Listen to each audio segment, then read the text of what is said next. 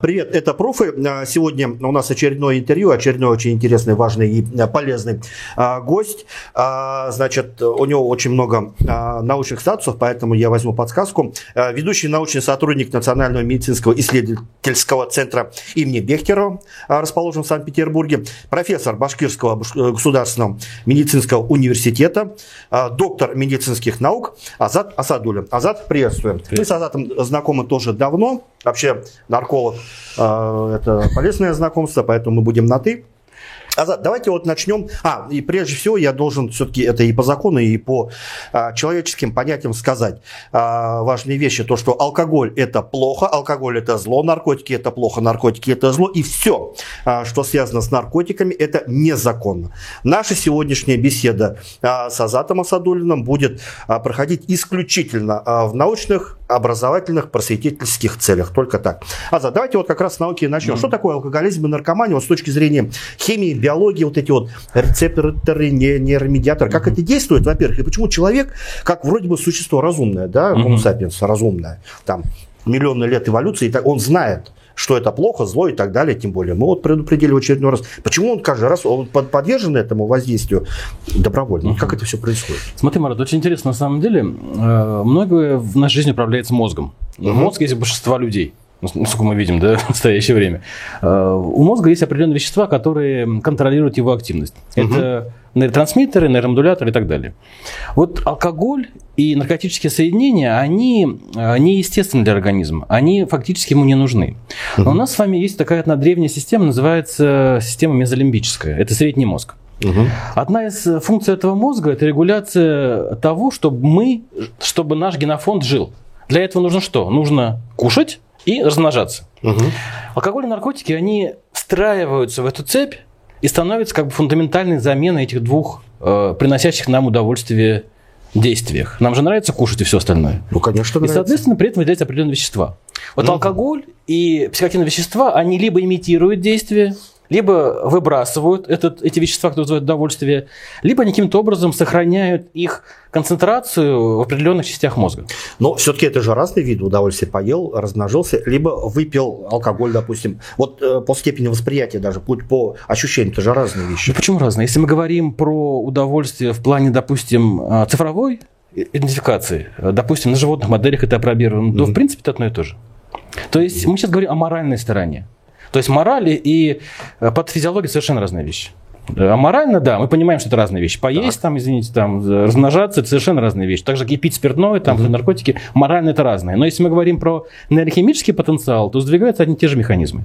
То есть своего прямого механизма, как алкоголь там, или наркотики действуют на поведение человека, его нет. Поэтому он использует опосредованные пути, угу. которые связаны как раз-таки с получением удовольствия.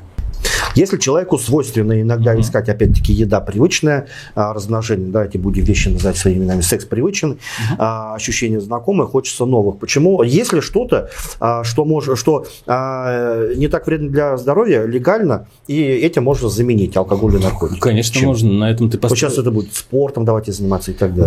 Да, конечно, на этом построена политика сохранения здоровья. Угу. То есть дать физиологическое удовольствие взамен неестественно. Ну, смотрите, опять-таки, что нам проще?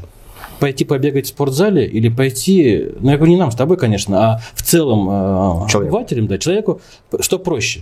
Пойти купить пиво, там баночку пива в киоске или пойти побегать в парке 40 минут, получить то же самое удовольствие? Пробежаться в магазин с утра за пивом. Это как бы один из вариантов спасибо. Ну, понятно, но опять-таки это легкий э, способ добыть удовольствие. Это вот именно так. А лень лежит в основе, э, в основе развития эволюции человека. Создали колесо, там, создали самолеты. Почему? Потому что лень. Угу. Соответственно, лень, в том числе и одна из причин. Э, да? Угу.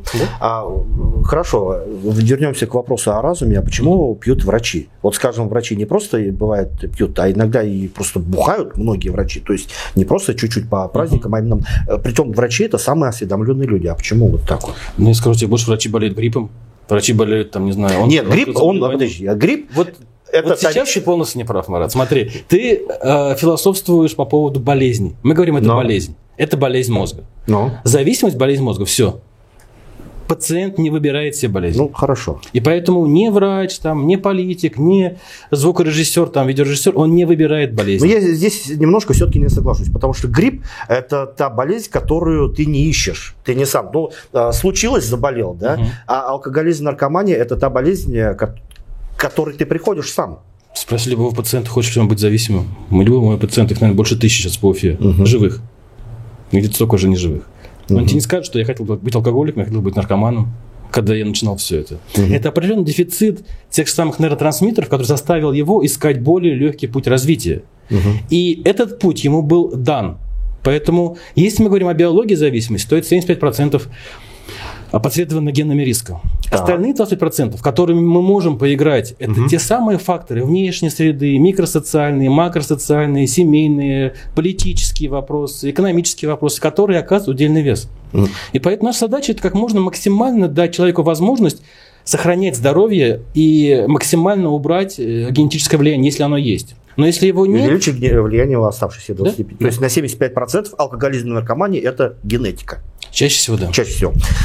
Азат, как э, профессионал и специалист э, в этом деле, скажи, пожалуйста, как вообще в стране, ну и Башкирии, естественно, угу. как часть страны, но в целом в стране обстоит все-таки дело с алкоголизмом и наркоманией. Насколько все серьезно? Насколько все плохо? Ну смотри, я совершенно не кидаюсь там, не знаю, в крайности, говорю там, что все ужасно. Давай там, как есть. Что все плохо, и я не говорю, что все хорошо. На самом деле, как бы это ни выглядело сейчас, может быть, с твоей стороны или стороны других, э, что ситуация там аховая, на самом деле нет. Угу. Если мы оценим ситуацию с приемом алкоголя и с теми мерами, которые принимаются правительством, то они довольно эффективны. На самом деле, да. И это я сейчас не ерничаю. Если взять уровень приема алкоголя, который был, грубо говоря, а какие меры назад, государства? Во-первых, запрет э, рекламы алкоголя. Так. Огромная действенная мера. Не запрет, а очень сильное ограничение, скажем ну, так. Ну, ограничение, я уж так как бы условно uh-huh, говорю, я не юрист, да, к сожалению, за это пару раз приходилось кое-что ловить. Во-вторых, это ограничение времени продажи алкоголя. Это одна из самых действенных, хоть это везде и спорят, и хейтят, но это одна из действенных моментов. Серьезно? Да, взять норвежский опыт, где прием алкоголя был очень высокий, выше, чем в СССР, и там ограничили бары на определенное время. Так вот, выявили, что ограничение время работы баров на час всего снижает преступность в ближайших районах на 20-30%. Ничего себе. Это одно из этих мер. Второе, ужесточение, сейчас все мы за рулем, ужесточение угу. норматив, этих вот нормативов за э, езду в нетрезвом виде. Угу. Увеличение ответственности за пьяные выкатки. Это все приводит к тому, что э, человеку становится некомфортно пить алкоголь, и это угу. приносит некий такой барьер. Не всем, конечно же. С другой стороны, э, уже не модно стало пить. Ага. Вот если, допустим, вспомнить наш там с тобой одного возраста примерно, вспомнить ну, нашу да. Э, молодость, все-таки это было некое бахвальство. Вот согласимся, это было такое и было... Партишок не... в подъезде. Да, да. Сейчас этого, в принципе, нет. Сейчас все-таки... У меня сейчас сын 18 лет, и, в принципе, я вижу, что это не в тренде. Угу. По крайней мере, по его. Ну, суть по молодежи, да, да. Там немножко другие увлечения. Вот, поэтому мы и можем говорить, что некая не некая, а довольно сильная позитивная картина наблюдается. Угу. Я прекрасно знаком главным наркологом, бывшим главным наркологом России, он сейчас уже на пенсии, и мы с ним совершали неоднократные зарубежные туры и прочее. И я всю статистику, которая есть в СССР и в России, я официально смотрел. Угу. Говорю еще раз, официальную. Угу. На самом деле, со времен последних там, 10-15 лет изменения довольно сильные и хорошие. По наркологии, как у нас? По наркологии то же самое, но вот... Э... Особенно, знаешь, вот э, появляются постоянно же новые... Вот несколько лет назад те же самые соли, они буквально в магазинах продавались на витрине, просто uh-huh. вот лежали все. Сейчас они стали запрещены. Но я читал тоже и пишут, что а, изобретатели, вот, вот эти химические, э, чуть-чуть изменили формулу, уже новый наркотик, который не успевает там у нас. Ну, короче говоря, вот как с этим делом? Потому что здесь с новыми, с этими страшными солями. Ты знаешь, ты сейчас тронул тему моей докторской. Я могу говорить у меня часами. Ну, часами не надо, но вкратце. У меня как раз докторская по солям, по наркотикам, психостимуляторам, грубо говоря. И на этом мы делали... Соли, давайте скажем, соли, так называемые, это жаргонное выражение, это химические соединения, это очень страшный наркотик. Люди, а, обкурившись этими вещами, вот когда вы слышите, а, человек вышел в окно, скорее всего, это был солевой, скажем так, наркоман. Ну, пусть будет так условно. условно. На, на самом деле, это вещества называем дизайнерскими наркотиками. Как? Дизайнерские наркотики. Дизайнерские? Да. Или новые психоактивные субстанции по-научному. Почему дизайнерские? От слова to design – менять э, структуру. Угу. То, о чем То есть, как раз. Да. Это было создано в годах 80-х в США Это был первый наркотик группы опиатов, когда ужесточили ответственность за продажу наркотиков, и, соответственно, драгдилеры продумали э, саму систему и поняли, что если вещество не входит в список наркотиков, то оно является, скажем так, ненаказуемым. Угу. И они создали ряд веществ, э, допустим, карфентанил тот же самый, и которые впоследствии перевернули наркорынок. Угу. Потому что вещество не являлось наркотиком. Наркотик – это вещество с э, юридическим критерием. Угу. Оно не соответствовало, не входило в этот перечень, и, соответственно, его продажа считалась, скажем так, э, не, не нелегальной. Угу. Вот.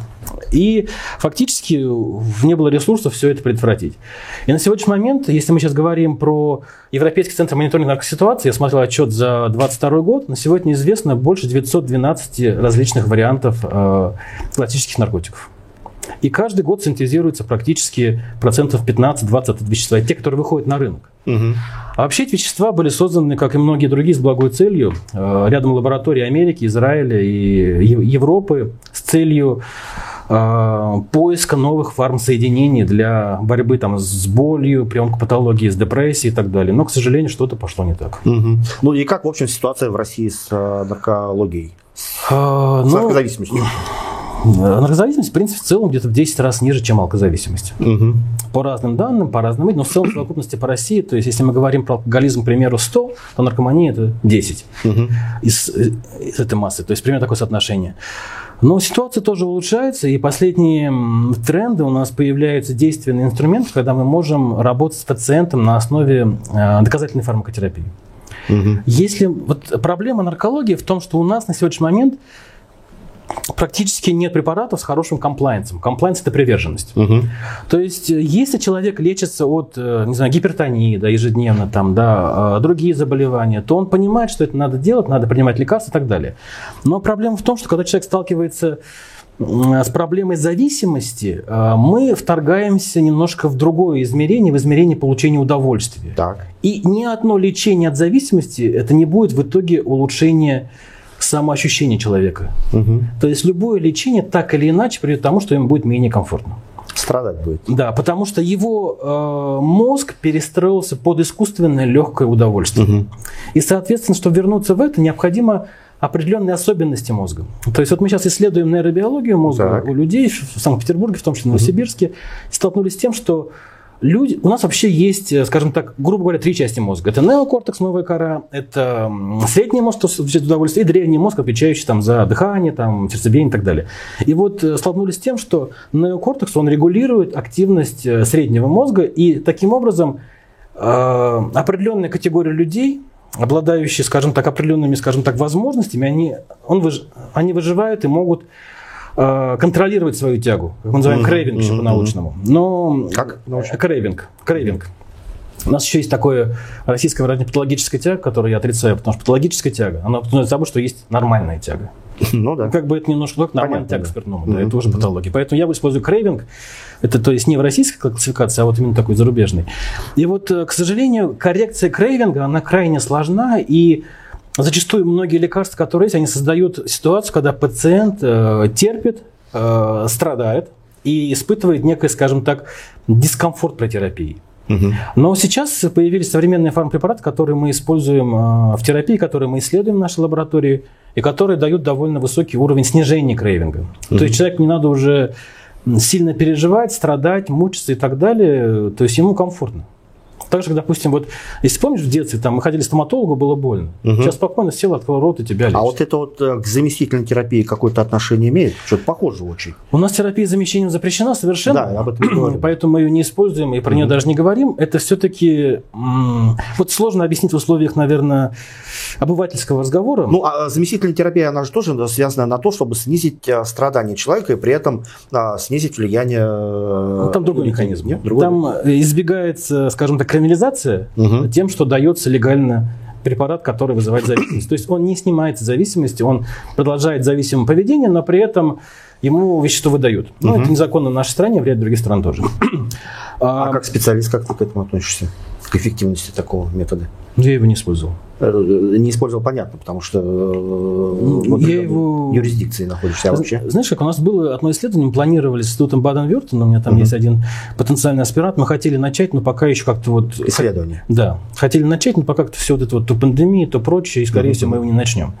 А опираться на, скажем так, голословно я эту тему не исследовал, и поэтому как бы Понятно. я некомпетентен. Хорошо. То есть я работаю в рамках evidence-based medicine, и я говорю в том, что я уверен. То есть я эту тему не брал, не трогал, говорить про них говорить не мог. Также я мог сказать, допустим, о, не знаю, о выживаемости кошек после прыжка в океан. То есть я это не исследовал тоже.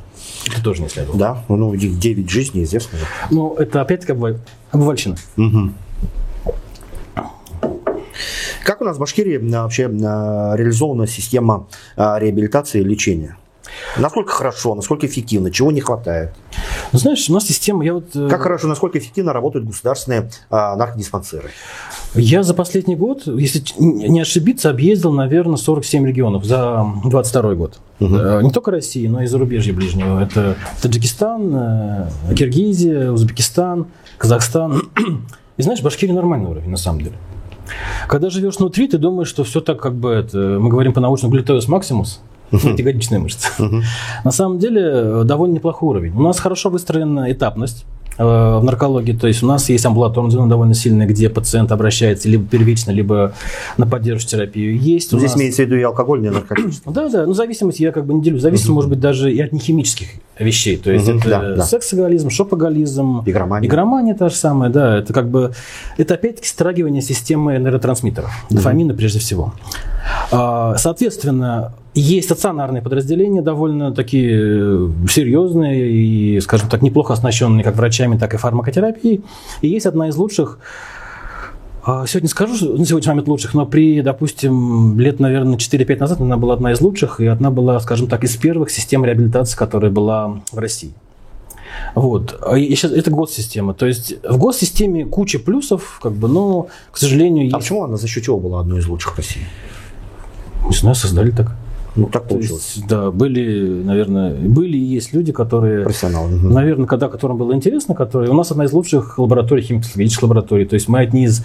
Э, Башкирия одни из первых. У нас э, при у нас в составе республиканского клинического диспансера есть лаборатория токсикологическая, где возглавляет главный токсиколог ПФО. То есть там mm-hmm. одна из сильнейших, и когда где-то выступаешь, подходит и спрашивает, вы знаете, вы общаетесь? Да, конечно. То есть одна mm-hmm. из сильнейших. Поэтому Башкирия это далеко не на вторых ролях. Понятно. Деле, да. Вот. А, кроме того, у нас э, в Башкирии довольно много и а, частных центров, как, как ты знаешь, да, которые, наверное, и неоднократно это было и в Фейсбуке, и в прочих вещах, что там организация, то есть организация, криминал, на самом деле то, что одной метлой вести не надо, тут э, довольно много плюсов и много минусов. Вообще, Частные рехабы вот эти. Ну, да, рехабы, да, там дейтопы, 12-шаговые программы и так далее. На самом деле там тоже есть э, весьма... А вот эти вот, извини, перебью, на столбах, вот это на заборах объявления, типа помощь наркоалкозависимым, работа 500 рублей, что-то... Вот складывается ощущение, что это бесплатная рабочая сила. Ну, также есть, если помнишь, там история с ледомаком, когда сгорели 12 человек, угу. если не ошибаюсь, другие, это известные, да, это определенная система, когда их называют бедолаги, то есть люди, да. которые потеряли дом или которые это, они попадают в эту систему и их, они платят за э, проживание, за питание тем, что они бесплатно работают, а деньги получают другие люди. Это, это тоже есть, и это опыт не только, скажем так, башкирский, российский, это мировой, к сожалению, опыт, он есть. И это... К сожалению, все. Да, к сожалению, потому что, ну, это неправильно. Не научно не то, что не научно, это неправильно. Если мы говорим про 12-шаговую программу, про это давай чуть, чуть попозже. Чуть позже, да. да. Ну, как бы это вариант лишения отмены, он может быть философски в чем-то и прав. То есть эм, с точки зрения обывателя пациент, э, вернее зависимый, должен пострадать, потому что он Э, мучает других людей. Это угу. обычная позиция. Там фон алкоголик, там фон наркоман, он сам выбрал свой путь. Это обычная позиция 96% людей. Угу. Но также мы можем говорить и про пациента, не знаю, ну, ковид уже прошел, пациент с ковидом, он сам виноват. Ну, ну а чем маску не носил? Ну да. А чем перчатки не одевал? Почему он, допустим, ходил там и кушал? Сейчас я понимаю, многие возмутятся. Как ты обвиняешь тех, а этих? Не бывает э, среди пациентов хороших и плохих. Это пациент. Mm-hmm. Да. Когда ты одеваешь халат и прих... или приходишь к пациенту, для тебя нет моральных дилемм, виноват он или нет. Угу. Твоя задача сделать так, чтобы пациенту было комфортно. И неважно, излечишь ты его, спасешь ты его, но, по крайней мере, этот момент времени, пока ты общаешься с ним, надо сделать так, чтобы ему было максимально комфортно. Ни один зависимый человек фазе зависимости, как минимум второй стадии, он скажет, я хочу быть зависимым. Ну, Мне нравится быть зависимым. Ни один из них, даже э, известные там писатели, там Джек Лондон, да, Скотт Фиджеральд, тот же самый, да, э, Чарльз Буковский, в конце роман «Макулатура», которые восхваляли, но интервью они говорят, это ужасно, ребят. Это одна из самых больших проблем. Хантер Томпсон вообще Да, ну Курт Кобейн, в конце концов. Чего ж далеко-то в прошлое идти. Ну, до конца программ тут можем фамилию да, Да, да, да. Ну, вот это опять-таки. Угу. А как вообще, а, есть, э, вот, опять-таки, смотри, вот э, тема уже затронул, а, алкоголизм, наркомания, она такая, а, как сказать, стигматизированная. Очень, да. Да, очень стигматизированная. Угу. Во-первых, почему это происходит? Что, что, как можешь с этим что-то сделать, чтобы не относились к этим людям как к прокаженным? А, это, во-первых, никак. Это же страх. Это страх. Почему мы, мы э, видя труп обезображенный или что такое, ну, возникает тошнотно-рвотный синдром, отвращения? Это страх. Человек боится стать на место этого зависимого. Ага. Это первое. Второе, это то, что зависимые, у них снижается контроль префронтальной коры. Это обратная регуляция мезолимбической системы. И для того, чтобы найти деньги или э, что-то, средства или наркотики, они обращаются к криминальному поведению. Да. Потому что другому найти деньги не могут. Угу. Им нужно, нужно здесь, сейчас и побольше. Угу. И они совершают э, деяния не совсем хорошие, что, в принципе, вполне э, нормально откладывается на всю массу и говорят, фу, наркоманы плохие. Понятно. То есть, прежде всего, страх да. Э, человека. А, вернемся к системе а, реабилитации. Вот ты возглавлял а, наркодиспансер. Сейчас не возглавляешь. А почему ты перестал возглавлять вот эту вот систему нашу республиканскую. И вот к тебе как специалисту вот, mm. можно как-то вот э, кто-то из зрителей... Я плохой руководитель. Да не как... А, понятно. Я плохой руководитель, я хороший клиницист. Вот, как клиницисту, как специалисту, как врачу, как вот к тебе можно... Как, где тебя можно найти, чтобы обратиться за консультацией, в конце концов? Ну... Кроме Фейсбука. Да где угодно. У меня есть социальные сети, люди пишут, я обычно отвечаю. А, единственная проблема, сейчас у меня ограничено время нахождения в Башкирии. Я, у меня сейчас два проекта. Проект в Новосибирске, проект в Петербурге. А, есть научные исследования, мы сейчас исследуем Наша группа исследует э, нейровоспаление. Нейровоспаление при э, зависимом поведении. И, соответственно, если... То есть такая есть версия, что мозг э, из-за действия токсинов дает воспаление, которое приводит к тому, что запускается вот этот циркадный, вот этот вот цикл механизма по зависимости. То есть, чтобы снять воспаление, прием алкоголя, там, наркотиков и так далее. Ну, это сложно, сложно объяснить, но вот сейчас мы этот блок затеваем на трех базах. Это Санкт-Петербург, где мы делаем генетику, Новосибирск, где мы делаем э, белковые сывороточные исследования, ну и Уфа, где мы само исследование, скажем так, дизайн исследования и руководство исследования мы совершаем. Поэтому приходится периодически летать. Но я принимаю к сожалению, сейчас я практически не принимаю на бюджетной основе, но если кому-то нужен, никому mm-hmm. не отказываю. Пока мы с тобой сидим, мой телефон вспыхивает периодически. Серьезно? Сообщение, да. Это... Ну, пишешь, наверное, пациенты. Как бросить пить? Не ты же пишешь. Да. Это про 12 шагов. Это система анонимных алкоголиков, анонимных наркоманов. Насколько она эффективна с этой точки зрения? А, вот знаешь, 12-шаговая система – это единственная система, которая была исследована под э, Кокрейновским. Это одна из самых серьезных групп исследований Кокрейновская лаборатория. Она исследовала и показала ее эффективность. Невысокую, но эффективность. Угу.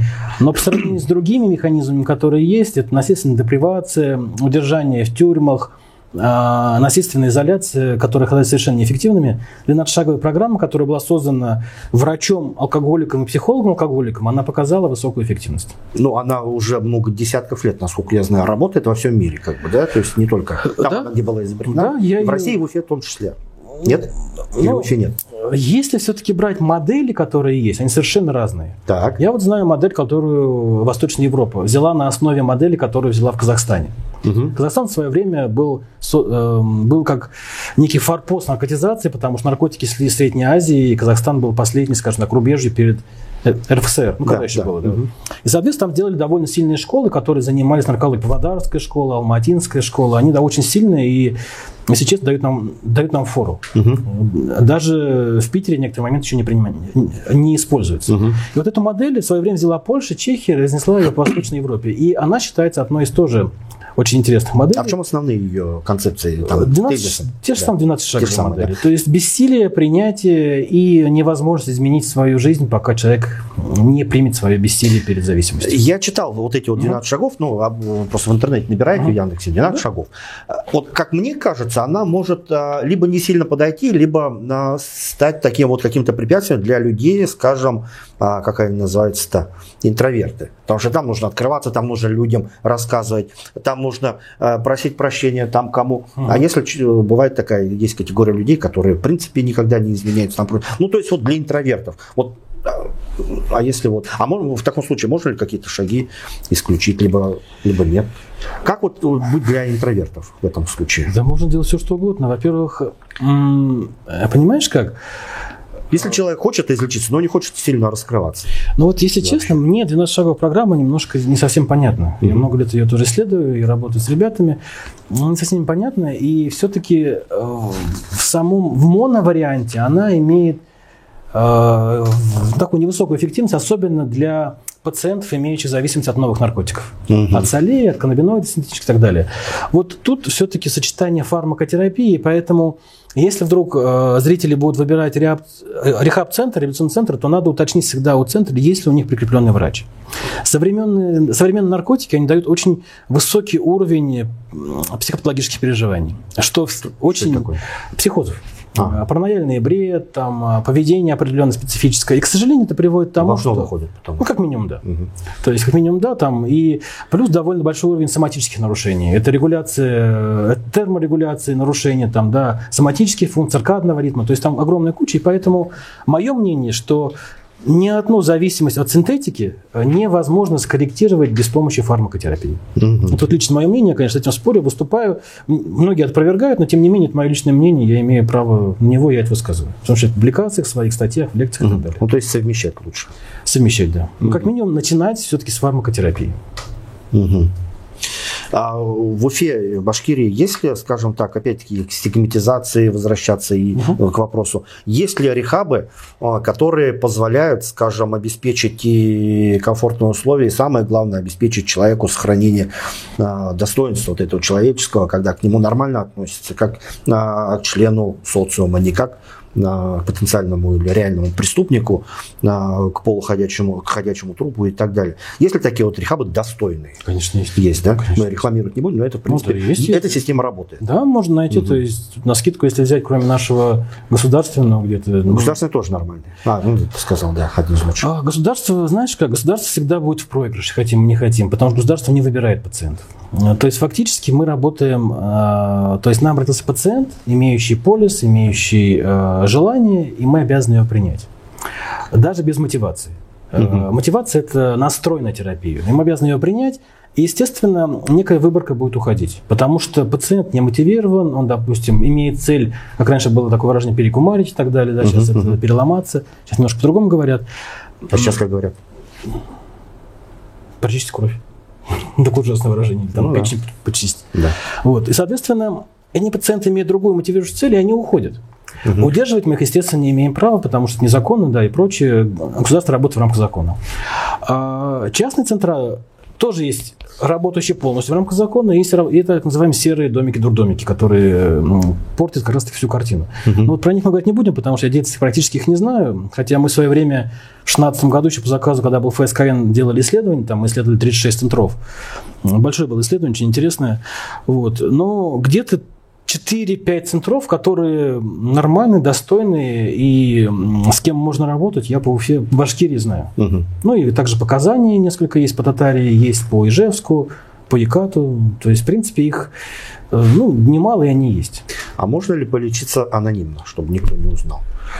Я почему а, такой вопрос задаю? Я, э, у меня есть предположение, это подтверди, так это или не так, что многие, возможно, алкоголики и наркоманы не идут лечиться, в том числе и потому, что а, боятся занесения в разные списки, что дает им какие-то ограничения с работой, с правами там, и прочее, прочее, прочее. Но это одна из больших проблем, которые вечно обсуждаются и не только, скажем так, в кулуарах, но и обсуждаются уже на открытой прессе и так далее, что система наркоучета, она не очень-то и нужна, потому так. что она не выполняет даже третья функция, которая возложена на нее. Ага. К сожалению, да, это я могу тоже говорить прямо, это тоже моя позиция, она отлична от позиции Минздрава, скорее всего. Она мешает э, приверженности терапии, мешает входу в терапию пациентов, нормальную терапию. Вот это ограничивает, да. Анонимность есть, но сегодня медицина это довольно дорогая, дорогая вещь. То есть, если мы, допустим, будем говорить по нашему региону, то есть по Волжский регион, это где-то от 4 до 6 тысяч рублей в день стоимость терапии, себестоимость, потому что же это содержание здания, ну, да. врачи, а нормальный врач стоит очень дорого сейчас. Врачи вообще это очень редкий инструмент, и я вообще поражаюсь, как многие врачи работают э, в бюджете за такие небольшие деньги на самом деле. Потому что это очень дорогой инструмент. Сделать нормального врача, это, вот, допустим, взять мой опыт, я, я наставник, да, я уже много лет работаю, но я, может быть, врачей 5-7 всего сделал угу. на хорошем уровне. Угу. Потому что у меня есть ординаторы в Петербурге, есть ординаторы в Уфе, сейчас ординаторы есть у меня в Узбекистане. Угу. На самом деле сделать врача это очень дорого и сложно. Угу. И поэтому, если вспомнить Абу Али Ибн Сино, который говорил, что врач должен иметь богатые одежды, это, наверное, все-таки правда. Как еще раз? Врач должен иметь богатые одежды, у него должен быть хороший скакун и так далее. Да? Угу. Ну, это такая классика. Вот. И на самом деле э, мы сталкиваемся с тем, что чтобы полечиться хорошо, возможно, и анонимно, то это будет стоить денег. То есть это не будет халтурой. Это, угу. Если халтура, то это однозначно стоит, э, ну, это будет полная чушь. Угу. Потому что нормальная терапия будет стоить хорошо. Но полечиться все-таки можно анонимно. Лечиться нужно, не нужно, решает сам пациент. Ну да. Мы с ним да. решить не можем. Угу. Вопрос от телезрителя. Тут есть от телезрителя Ильи вопрос. Правда ли, а, что а, к спискам этим, опять-таки, к учетчикам, а, что сейчас при э, выдаче разрешения на водительских удостоверений, там, на ношение оружия и так далее, и так далее, проверяют не только состоятельный человек на учете, но и берут на анализ кровь, чтобы проверить, а не хроник ли он. Не да, нет, в курсе, почему? Мы тоже выступали в свое время с, э, с инициативой это дело не запускать, когда так, это было Не запускать. Да. Почему? Потому что те тесты, которые используются сегодня, они не валидны в отношении алкоголя. И это априори такой некий ящик Пандоры, где мы выпускаем э, сотни проблем. Да, в процентах 80, наверное, 90-х этот тест срабатывает позитивно. Но некий процент людей, у которых позитивный тест выражен, выявляется не из-за прием алкоголя. Угу. И во-вторых, э, мы находимся в парадигме э, классификации болезни этого пересмотра, где э, заключение о диагнозе ставит врач на основании клинического интервьюирования. Угу. И поэтому мы можем только применять в плюс к себе данные инструментальных исследований. Как один из инструментов. Да, один инструмент. То есть не постулат. Угу. В данном случае получается некая постулирующая концепция, которая ну, вступает в конфликт, наверное, с некой философией врача. Поэтому, и во-вторых, э, карбоксигидразный тест или ГГТ-тест, CDT-тест, ГГТ-тест, угу. которые применяются, нигде в мире они не валидизированы как истинный тест на то, что у человека точно есть зависимость. Это только предрасполагающий момент. Угу. Но довольно высокая вероятность. Но если исследуется кровь, то я правильно понимаю, что через какое-то время, после какого-то определенного времени принятия того или иного химического вещества, эта кровь будет чистая. И э, тест не покажет. Нет, ты ошибаешься Нет? в концепциях. Если мы говорим про химико-патологическое исследование, то есть наличие э, метаболитов или вещества, то угу. да, проходит некоторое время, скорее всего, вещество уйдет. Если мы говорим про изменение физиологии организма, то он так. сохраняется довольно-таки долго. А этот тест как раз да. и может показать. Да. Да. Ага. А сколько долго? Вот сколько нужно не пить, чтобы кровь э, Ну, это весьма вопрос в лоб. Сколько нам доказаний... Это очень многих телезрителей Сколько нам доказаний э, добираться по времени? Ну, смотря на чем ехать. Вот видишь. Ну. То же самое здесь. Смотря какая физиология, смотря какой возраст, смотря какой у него статус биохимический. Ну, есть какие-то средние показатели на машине 6 часов, условно говоря доказание ехать. Ну, если скажу 6, а пойдешь пробкой, будет 8. На М7 не, не часто пробки, пробки бывают. Ну, подал. Просто если говорить в рамках evidence-based medicine, доказательной медицины, это опять-таки, я, наверное, многих уже достал своих и коллег этим, но я отвечаю за свои действия, свои слова. Угу. И я сказать не могу так никак. Понятно, да. Потому что это... Потом ты скажешь, ты сказал так, а на самом деле так, и я скажу... Ну, да, потому что в каждом конкретном случае. Да, конечно. Да. Надо разбираться. То есть угу. я буду знать биохимический профиль, уровень приема алкоголя, качество приема алкоголя, э, даже момент суток обращения к врачу со сдачей, я скажу примерно точно с, с данных там 2-3 часа. Вот еще один вопрос от телезрителя. Mm-hmm. Бывают такие случаи, вот э, сосед, знакомый, друг э, в детстве, ну не в детстве, в юности, там, mm-hmm. в молодом возрасте, бухал как не в, не в себя, может быть, наркотики mm-hmm. применял в течение mm-hmm. какого-то большого количества лет, там, год, действительно, в течение лет, оно смотришь, зожник, спорт, там это, и вообще у него ничего не изменилось, здоровье всех еще и на, на похоронах наших а, потанцует. Вот как это вообще бывает? Чуть такая генетика, наверное, да? Если человек хочет жить, медицина тут бессильна, да? Понятно, да. Наверное, генетика, понимаешь, как это из Шекспира процитировать, в жизни есть много вещей, доступных нашему пониманию, там, конечно, по-другому все, я уже не помню. Есть такое, да, на самом деле, и потом Наш организм же это не машина, не механизм, это определенная биологическая открытая система, которая склонна к регенерации. Ну да. И множество моментов, допустим, когда человек бросает курить, бросает э, работу, связанную с психотактическими стрессами, там мы можем даже подойти к психологическим вопросам, угу. то на самом деле качество жизни его улучшается, им становится более комфортно. И, естественно, нету, если систематического отравления, нет систематического воздействия, то у него выравниваются все его ритмы, прежде всего циркадный ритм, который мы активно исследуем. А, а обмен... Циркадный – это ночь, день, да, сон. Да, да. Это, если мы упрощенно, на самом деле, это ритм создан для выживания человека, но часто практически в каждой клетке, в каждой ткани организма. Угу. И он сейчас имеет огромное значение для исследования и потенциальной терапии психических заболеваний. Угу. В том числе алкоголизм. Сейчас у меня два аспиранта пишут работу. Один защитился, пишет докторскую, другие пишут уже на эту тему. И на самом деле, используя их наработки, и в том числе Э, применяя механизм обратной синхронизации биоритмов, вот этих вот цикл день-ночь, нормальной синхронизации, а множество пациентов снижает уровень крейвинга, патологического лечения, как мы называем по-российски. Угу. Вот. И поэтому, на самом деле, наука совершенствуется, и те алгоритмы лечения, которые были в 2000-х, когда там водка, яд, водку не пей, да, и там, не знаю, эти аверсивные все проявления, вливки, вшивки, это все уходит в прошлое. А, кстати Богу. говорят, эти вливки, вшивки, а, гипнозы и так далее, как они, заговоры, а, кодировка, вот, вот это, это что такое? Вот это, это инфо-цыганщина, которая не имеет отношения а, к реальности? Или что? Потому что есть же люди, которые говорят, я закодировался 10 лет, я 10 лет не пью, потому что я закодировался. Это имеет отношение к действительности? Или он не пьет, не бухает по каким-то другим причинам? Вот смотри, а, мы привыкли всех людей, которые страдают алкоголизмом, называть алкоголики. Так. На самом деле это не всегда так. Это, это чаще всего так, но не так. Есть э, зависимые от алкоголя, которым кодировки не помогут, потому угу. что у них истинные биологические нарушения. Угу. И есть лица, э, ситуативно принимающие алкоголь. Допустим, человек приехал с тяжелой работы, там, северов, и у него высокий уровень стресса, тревоги, но он мужик, он не может пойти к психологу, потому что нельзя. Что он делает? Он идет в ларек, как мы с тобой обсудили, не в спортзал угу. бегать, а в ларек. Да. Кто-то в спортзале бегает, конечно, да, молодец, круто, но большинство идут в ларек, выпивают алкоголь, и запускается уже некий процесс э, нарушения нейротрансмиссии уже глутамата, других рецепторов, и ему приходится пить снова и снова и снова. Угу. Так вот, если мы уберем ему базисную тревогу, либо уберем определенные другие механизмы, э, скорректируем их нейрохимически, угу лекарствами, то у него не будет потребности пить. Угу. Но, к сожалению, он обращается не к нам, а к продавцу. Угу. Вот такая ситуация. И поэтому, если говорить про кодировку, конечно, тут э, у меня, я вспомню своего, своего учителя, это Евгений Михайлович Крупицкий, наверное, один из э, крутейших наркологов мира, наверное, в топ-5 точно входит. Вот мне повезло с ним пообщаться и работать под его руководством в Санкт-Петербурге. Он называет все это научно декорированный шаманизм. И ни одна доказательная практика, ни одна доказательное исследование не подтвердила эффективность данных методик.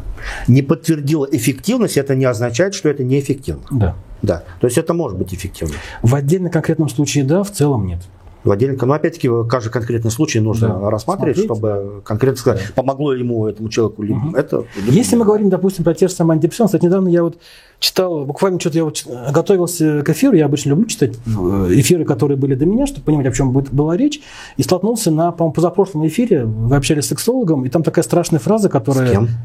Не вы лично, там у вас было интервью сексолога на вашей платформе был интервью а, сексолога. И меня поразило, что она говорит, господи, антипсих... антидепрессанты – это химия. Не надо их использовать. Не надо? Ну, конечно. Но это же лекарство. Вот она так говорит на вашей платформе. Ну. Вот это я хочу поспорить, почему. Да, антидепрессанты – это химия. Но ну. опять-таки, если мы говорим про антидепрессанты, то в последнее время доказано все больше и больше эффективность купирования крейвинга.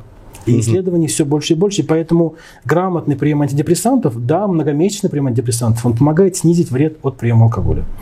Да, человек может обойтись без них. Но мы находимся в парадигме ускоренного времени, и мы сейчас живем так, что ну, смотрите, опять-таки, если нам взять, допустим, ту же самую Казань, можно добраться было пешком либо, либо на Орбе. Так. Но мы так не делаем. Почему? Угу. Мы садимся в самолет, летим там час, да, Да. и потом приходим уже там, читаем лекцию, летим обратно. Потому что это удобно и это быстро.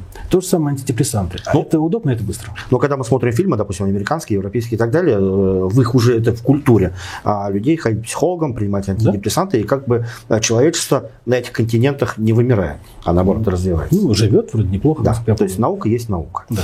А созависимость это что такое? О, это одна из самых страшных бед, которые есть, и, наверное, бед прежде всего для самих пациентов и персонала, который помогает этим пациентам, врачи, медсестры, потому что созависимые – это, наверное, проблема всех клиник. Это человек, в структуре болезни, он как бы тоже инфицирован этой болезнью, если мы говорим как бы терминами медицинскими, но при этом он а, не улучшает течение болезни, а ухудшает и требуя, чтобы улучшили, а при этом он мешает. То есть это, понимаете, как Ну, условно говоря, созависимый это родственник алкоголика. ну, родственник, близкий, работодатель, очень часто работодатель, сделать что-нибудь с ним, чтобы он у нас не пил. Но он у вас не будет не пить. Или родственник то же Ну, самое. или родственник тоже самое, да, это невозможно. Э, По данным исследований Lancet, которые опубликованы, это ведущая журналистика, которая есть медицинская в мире, 87% пациентов зависимости в течение года испытывают рецидив зависимости. Мгм. И поэтому, когда мы говорим, что человек круто не будет пить, это всегда априори процент в- процент 80 это обман. Мгм. Мы так не можем говорить. У пациента рано, алкоголизм хроническая болезнь. Мгм. Рано или поздно будет рецидив. Рано, если через полгода, поздно, это если через 10 лет. Мгм. Вот чаще всего рецидив наступает где-то через полгодика. Мгм. И нам надо сделать так, чтобы рецидив был меньше по времени, а интермиссия, промежуток между интерцидивами, был больше по времени. Это очень долгий процесс. Вот у меня пациенты наблюдаются 3-4 года. Так. Но при этом пациент выходит, к примеру, он не становится трезвенником чаще всего. Мгм. Он выходит на прием алкоголя, допустим, не знаю, раз в год на 3 дня. Мгм. До этого он был трезвый 3, дня в год. Ну, что лучше? Мгм. Ну, Алкоголик понятно, он да. остался. Так а созависимый, э, в чем проблема созависимого? Это очень сложно. Чем, чем он за- мешает, э, вот тебе, Азат, мешает лечить твоего пациента? Ну, во-первых, э, Кроме того, что стоять над душой, вылечи его, чтобы он не пил. Ну, как бы это тоже немало, да. Это же опять-таки настрой определенный должен быть. То есть должен быть комплайнс не только в системе пациент-врач, но и врач-пациент. Мгм. То есть надо сделать так, чтобы врач захотел помочь, а под нагрузкой психоэмоциональной, ну, не всегда хочет помогать. Это первое. Второе, многое то, что ты сделал, а, зависимый, допустим, из-за того, что он некомпетентен, из-за того, что он не хочет быть, он мешает. Ну, банальный случай. У меня вчера был пациент, я его принимал, пациент бюджетный, давнишний, я лет 7 уже его наблюдаю. А, Пришел с мамой, я мама, где я говорит, его закрыла, он дома сидел, вот это вот, ну, пьет собака. Я говорю, а как он пьет, он дом закрыт? А я водку покупаю. Ну, он же просит. Вот это зависимость. Мгм. Конечно, ну комфортно ему, он же, он же ленивый. Лень двигатель прогресса, он ленивый. А тут мало того, он щелкает пальцы, принеси мне водки, зачем ему пить-то бросать? А еще Он какие проблемы создаются комфортно. А, Другие проблемы, что они, не понимая концепцию терапии, а, немножко снижают потенциал самого пациента. Мгм. Ты там скотина, там, ты тварь, там, ты не Мгм, это, мгм. то все. И вместо, да, он человек не идеальный, не совсем там хороший, но, к сожалению, эти слова вызывают только агрессию. Мгм. Допустим, тебя там поругать, да тебе приятно будет. Нет, конечно. Захочешь ли ты этот хрупкий баланс сохранять? Или даже по определению, допустим, да, пациент э, прошел терапию, поступил там в диспансер, мы его пролечили, потом в реабилитацию, потом на амбулаторку, он вернулся домой, а от него там, не знаю, прячут деньги, потому что они привыкли к нему тому. Мгм. А он стал меняться, да. Не факт, что он изменится, но вот эта вещь, она на его вот болезненную почву ложится, к примеру, и мешает нормально воспринимать новую реальность. Мгм. Или, допустим, ждут, что он вот выйдя из больницы станет совершенно другим. Но не будет такого. Он будет, он будет такой же, просто трезвый. То есть это прежде всего такое психологическое Да, мешание да. процессу. Да, тяжелое Ага. психологическое. Да. А, а есть э, какая-то э, безобидная, а, безвредная доза алкоголя? Чазовая, если вспомнить, который пьет 50 Нет. грамм водки. Нет, да? Последние данные ВОЗ, Вот которые про последние есть, данные. последние данные ВОЗ говорят, что алко- алкоголь токсичен в любых дозах. То, что, Любых. в принципе, ты говорил в самом начале дисклеймера нашего, Мгм. нашей беседы. Мгм. Алкоголь вреден в любых дозах. Да, Безвредной да. дозы алкоголя нет. Но, опять-таки, жизнь – это то, что мы... Есть же спирт, который внутри, эндогенный. Это, ну, Там, это не то. да, абсолютно. Там долго объяснить, но это совершенно не то. Мгм. Вот. Ну, э, никто из нас не выберется из жизни живым. Ясно Поэтому дело, каждый решает, как ему прожить свою жизнь. А, алкоголь все-таки социально приемлемое э, вещество, которое имеет довольно, скажем так, определенные биохимические и психологические действия на организм. И ряд людей их принимает. Угу. Это не запрещено законом, это личное дело их людей. Но при этом, конечно же, каждая доза алкоголя она приводит к тому, что возникает токсический эффект. Угу. Угу. А вот э, люди я слышал такое мнение, что вот, а, ну, алкоголизм это понятно, люди, которые зависимость и прочее, прочее. А когда просто люди а, после работы а, с устатку раз выпил бутылочку пива. И есть такое мнение, что это тоже алкоголизм. Ну, смотри, очень сложно говорить э, без конкретного человека. Ну, То понятное есть, дело, да. У нас э, в современности есть очень интересный классификатор, называется МКБ 10 пересмотр. Уже 11 в мире вышел, мы пока на 10 живем. Угу. И там все четко расписано. То есть мы там не гадаем, это не то, там есть определенные градации. Классификатор чего? Международная классификация болезней. А, МКБ 10 да, Все понял, понял. Вот. И если пациент соответствует этим критериям, то он имеет определенную стадию зависимости. Не соответствует, значит нет. Угу. А то, что он выпил пиво там вечером, ну, это его личное дело. Угу. Не знаю, красить его, не красить, но это его личное дело. Если же он зависимый, то у него будут определенные патофизиологические, биохимические, социальные, микро-макросоциальные нарушения, которые отобразятся в его э, клиническом интервьюировании, и мы выставим правильный диагноз. Ну вот очень так вот вкратце и очень э, общо так как-то можно сказать, э, на что уже пора э, обратить внимание? Вот на, э, какие признаки, при наличии которых уже пора задуматься?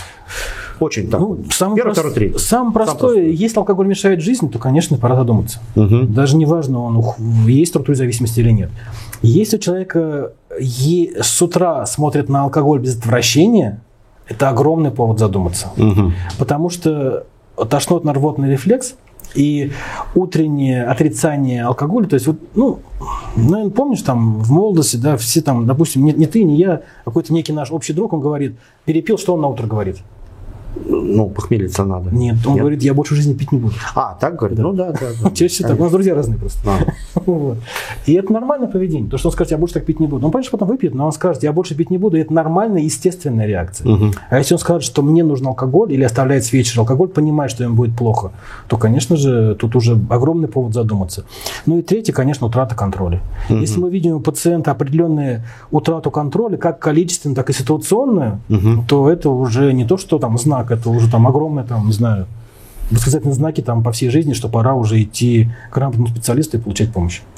Поэтому, друзья, присмотритесь к себе. И еще раз давайте мы акцентируем внимание на то, что, на то, что все, что связано с наркотиками, это зло и незаконно а безопасных, безвредных э, доз алкоголя не бывает вообще в принципе. Азат, большое спасибо за такую спасибо. интересную беседу. Я думаю, что почему-то мне кажется, что а, есть еще куча вопросов, которые а, остались без ответа, которые еще возникнут, и встретимся в следующий раз. Друзья, подписывайтесь на, нас, на наш канал, нажимайте на колокольчик, чтобы не пропустить интересное, полезное, важное, нужное.